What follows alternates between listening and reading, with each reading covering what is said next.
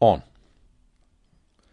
Ehli sünnet alimlerinin o büyük ve dindar insanların bildirdikleri itikattan, imandan kıl kadar ayrılanların kıyamette azaptan kurtulmaları imkansızdır.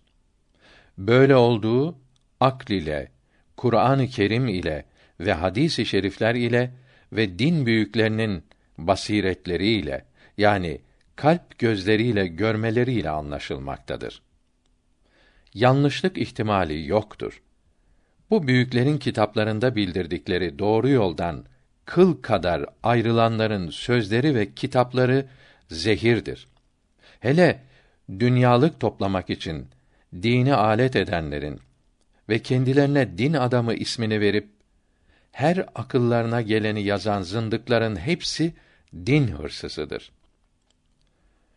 Bu kitapları ve mecmuaları okuyanların imanlarını çalarlar.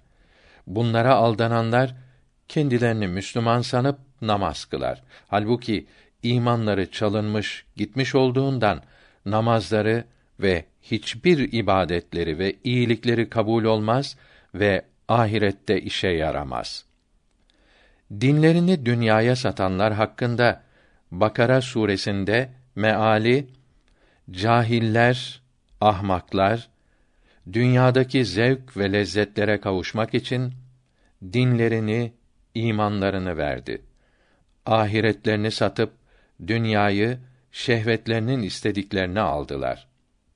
Kurtuluş yolunu bırakıp helake koştular. Bu alışverişlerinde bir şey kazanmadılar. Bunlar ticaret ve kazanç yolunu bilmedi.